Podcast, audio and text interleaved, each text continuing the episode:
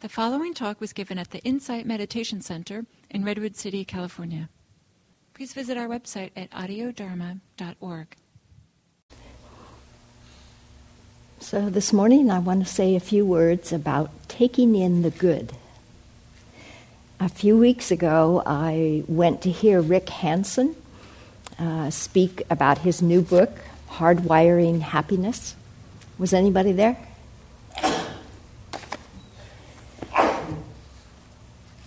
Rick has taught here and teaches at Spirit Rock. He's the author of Buddha's Brain, and now his latest one, Hardwiring Happiness. And what I took away from that talk, it was a very excellent talk, was this idea of taking in the good or allowing ourselves to experience the pleasant, the skillful, the happiness. So often we don't, right? Throughout our day, there may be many moments that are quite pleasant, happy, skillful, and typically they just go by. You know, we might sort of, in a very quick way, acknowledge, oh, yeah, but then we're on to the next thing. And Rick explained that our brains are have a natural bias to the negative, which he understands as um, being from the reptilian brain from the time when there literally was danger lurking um, everywhere, at every corner. You never knew what kind of wild animal you were going to come upon or what, what dangerous situation. So it was quite natural that the brain um, would be on the lookout for the negative. But now that's not the case. At least there aren't wild animals. There might be other dangers, but we can relax a bit. We don't need to be so hyper vigilant. But we carry that old pattern of, you know, constantly being on the lookout. And with the new neuroscience discoveries that, that the brain actually is capable of change.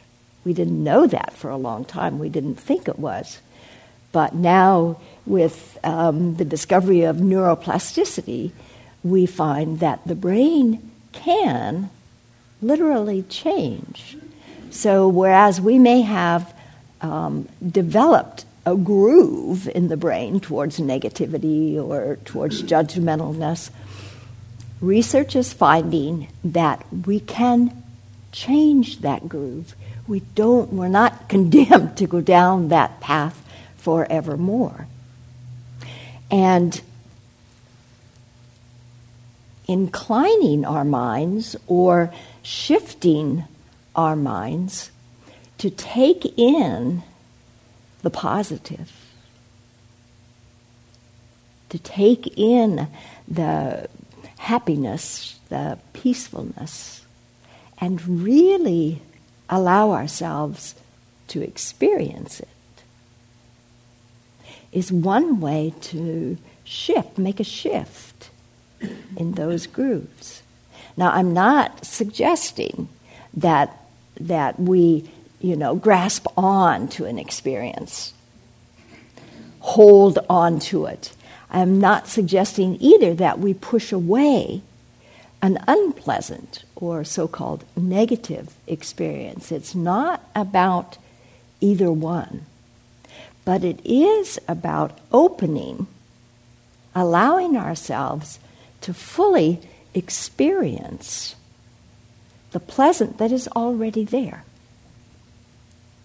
Recognizing the number of moments throughout our day that are very pleasant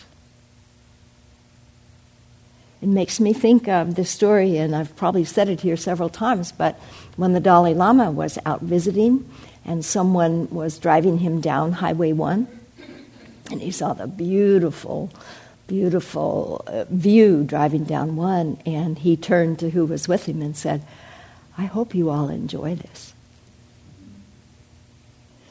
Yeah. We have this beautiful coastline. Enjoy it. So it's kind of like that. Enjoying what we have or enjoying what is available to us. And if we don't find something in the moment, then we can go to a, memory, a previous experience, and allow ourselves to fully take that in, to fully experience that. Now, you might think that, that this is uh, like positive thinking or affirmations, or it's not. It's not suggesting anything that isn't already there, that isn't already true. It is simply becoming aware, uh, significantly aware of what is already there and opening to it, enjoying it, experiencing it fully.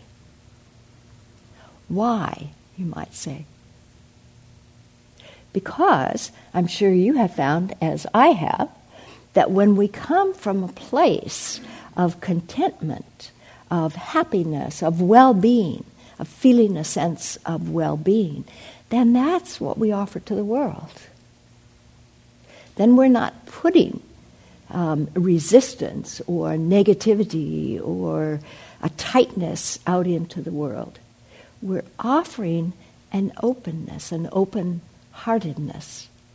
Decisions that we make from that space, things that we say, things that we do, when they come from that space, tend to be much more skillful, have a much more positive effect. And so we are really benefiting not only ourselves, but those around us. And it is possible, Rick suggests, to hold both a happy, contented, positive experience with a much more difficult experience. The two are not mutually exclusive.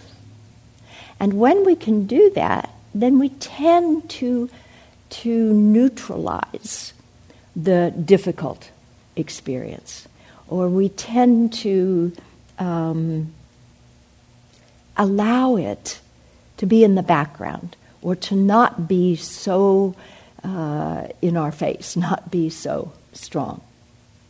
So I had a very small experience, and, and Rick suggests that these don't have to be big experiences, these can be very small experiences.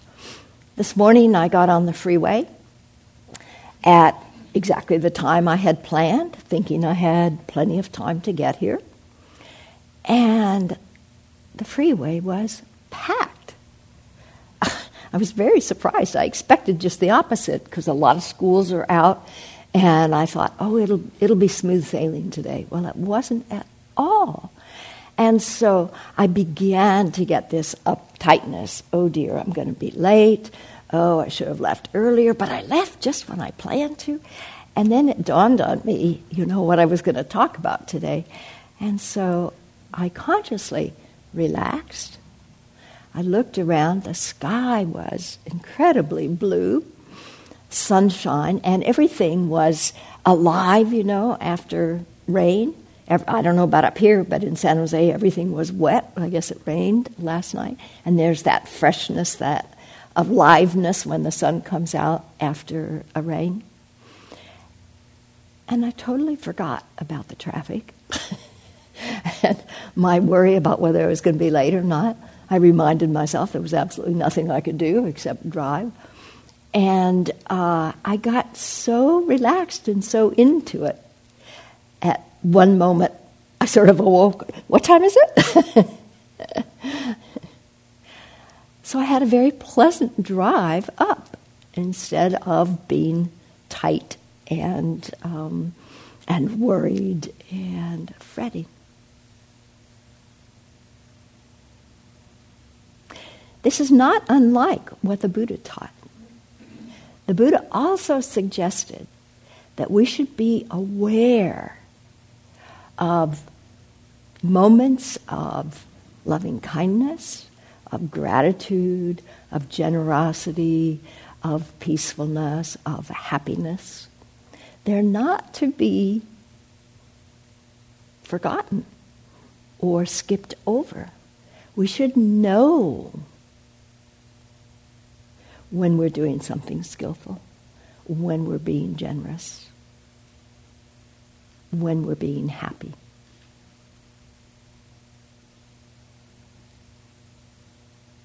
And I think it's, it's very encouraging and very significant that now we know we can literally change the brain. Change those grooves. And we can create more happiness, more peacefulness, more lovingness for ourselves and those around us. And Rick suggests at the end of the book that that's his intent. That's his reason for writing this book. So, for just a moment, did, did anyone have a particular experience that you'd like to share?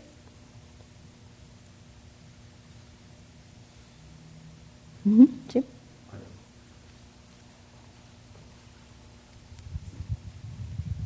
I had uh, two. One was uh, when I went out for my walk a few minutes ago. Uh, it was the air against my face felt so good. and the other was yesterday. Uh, I don't know if it means it's a really early spring, but uh, I noticed the birds were moving into the birdhouse. it was really great. Yeah. Yeah. And you allowed yourself to yeah. experience it. Yeah. Just before you began speaking, at the end of the sitting, I had my eyes open and I was looking at the floor, and the thought came to me, I love this body. And for me, that is a revolution. you know, and it wasn't really emotional, but there was something about it that I really believed. Uh-huh. And uh-huh. so as soon as you said, think of something, I just grinned. Thank you for sharing that. That's lovely.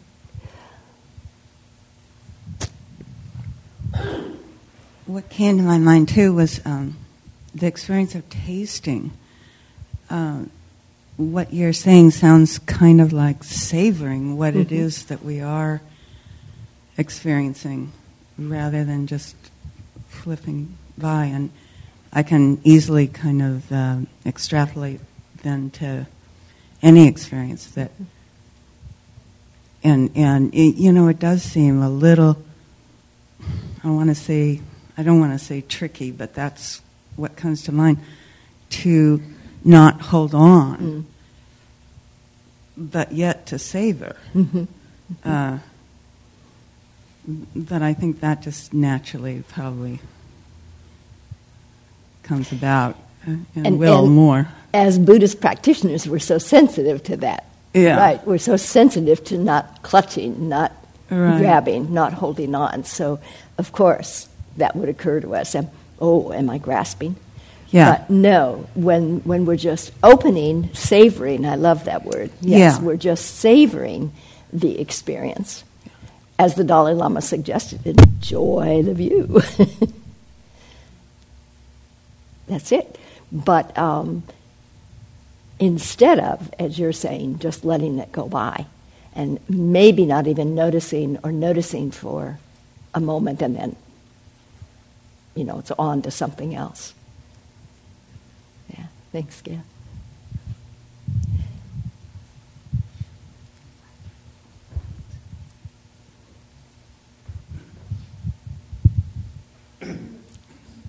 So, um, uh, t- two experiences. One, uh, when you ended the sitting, and you said to think of something uh, positive. Um, I couldn't think of anything. Um, and I thought, well, okay, I know if I put a smile on my face, uh, that changes my, my feeling tone. And I did, and um, I was very aware that as soon as I did it, I felt better. I could feel, uh, you know, there was a message that went from usually the other way around, but went directly from the muscles in my body to my brain. It was very, very distinct and noticeable. Um, and in a less artificial way, uh, this morning when I got up, um, I went out to get the newspaper, and I was in that half asleep state and not happy to be awake. And uh, it's been cold in the morning, so I had, you know, uh, uh, a hood on. And uh, anyway, I went outside, and it was a beautiful morning. It was the same morning you just described. It had been wet, and it was now warm, and it was, it was just a beautiful early spring morning. And that penetrated. And um, as I, when I noticed it, I just thought to myself, okay, let me, let me just have these few minutes of this. It was a real shift. Um, uh, very nice. And, and I think that shift, those few moments, can literally affect your day.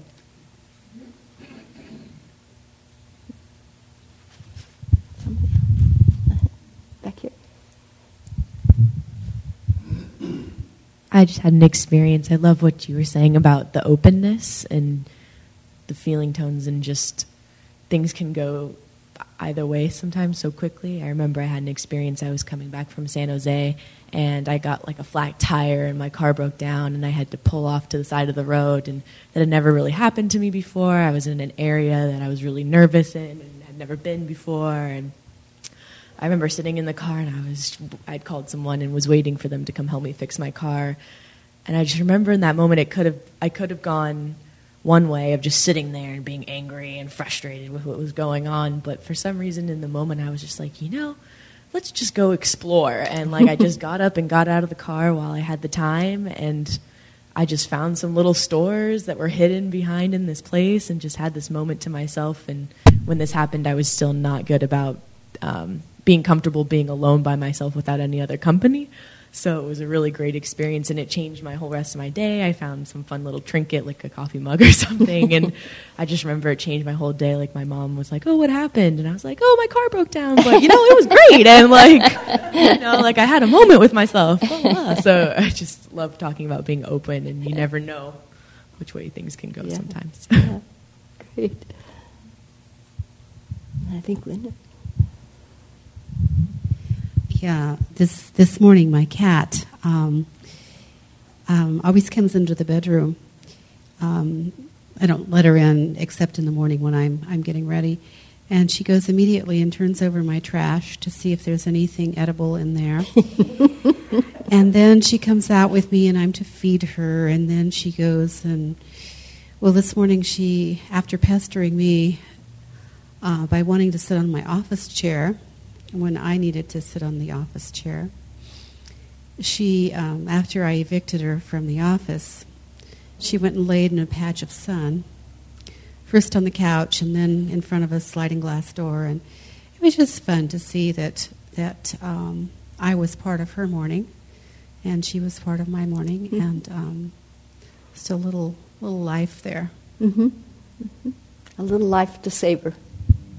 hmm hmm Good. Well, thank you all for that sharing. Um, of course, in his book, Rick says much, much more. But for me, that's the kernel. That if we can learn, if we can practice really opening to all those wonderful moments that maybe we haven't even been paying attention to, how it can change our attitude and at the same time literally change our brains. So thank you.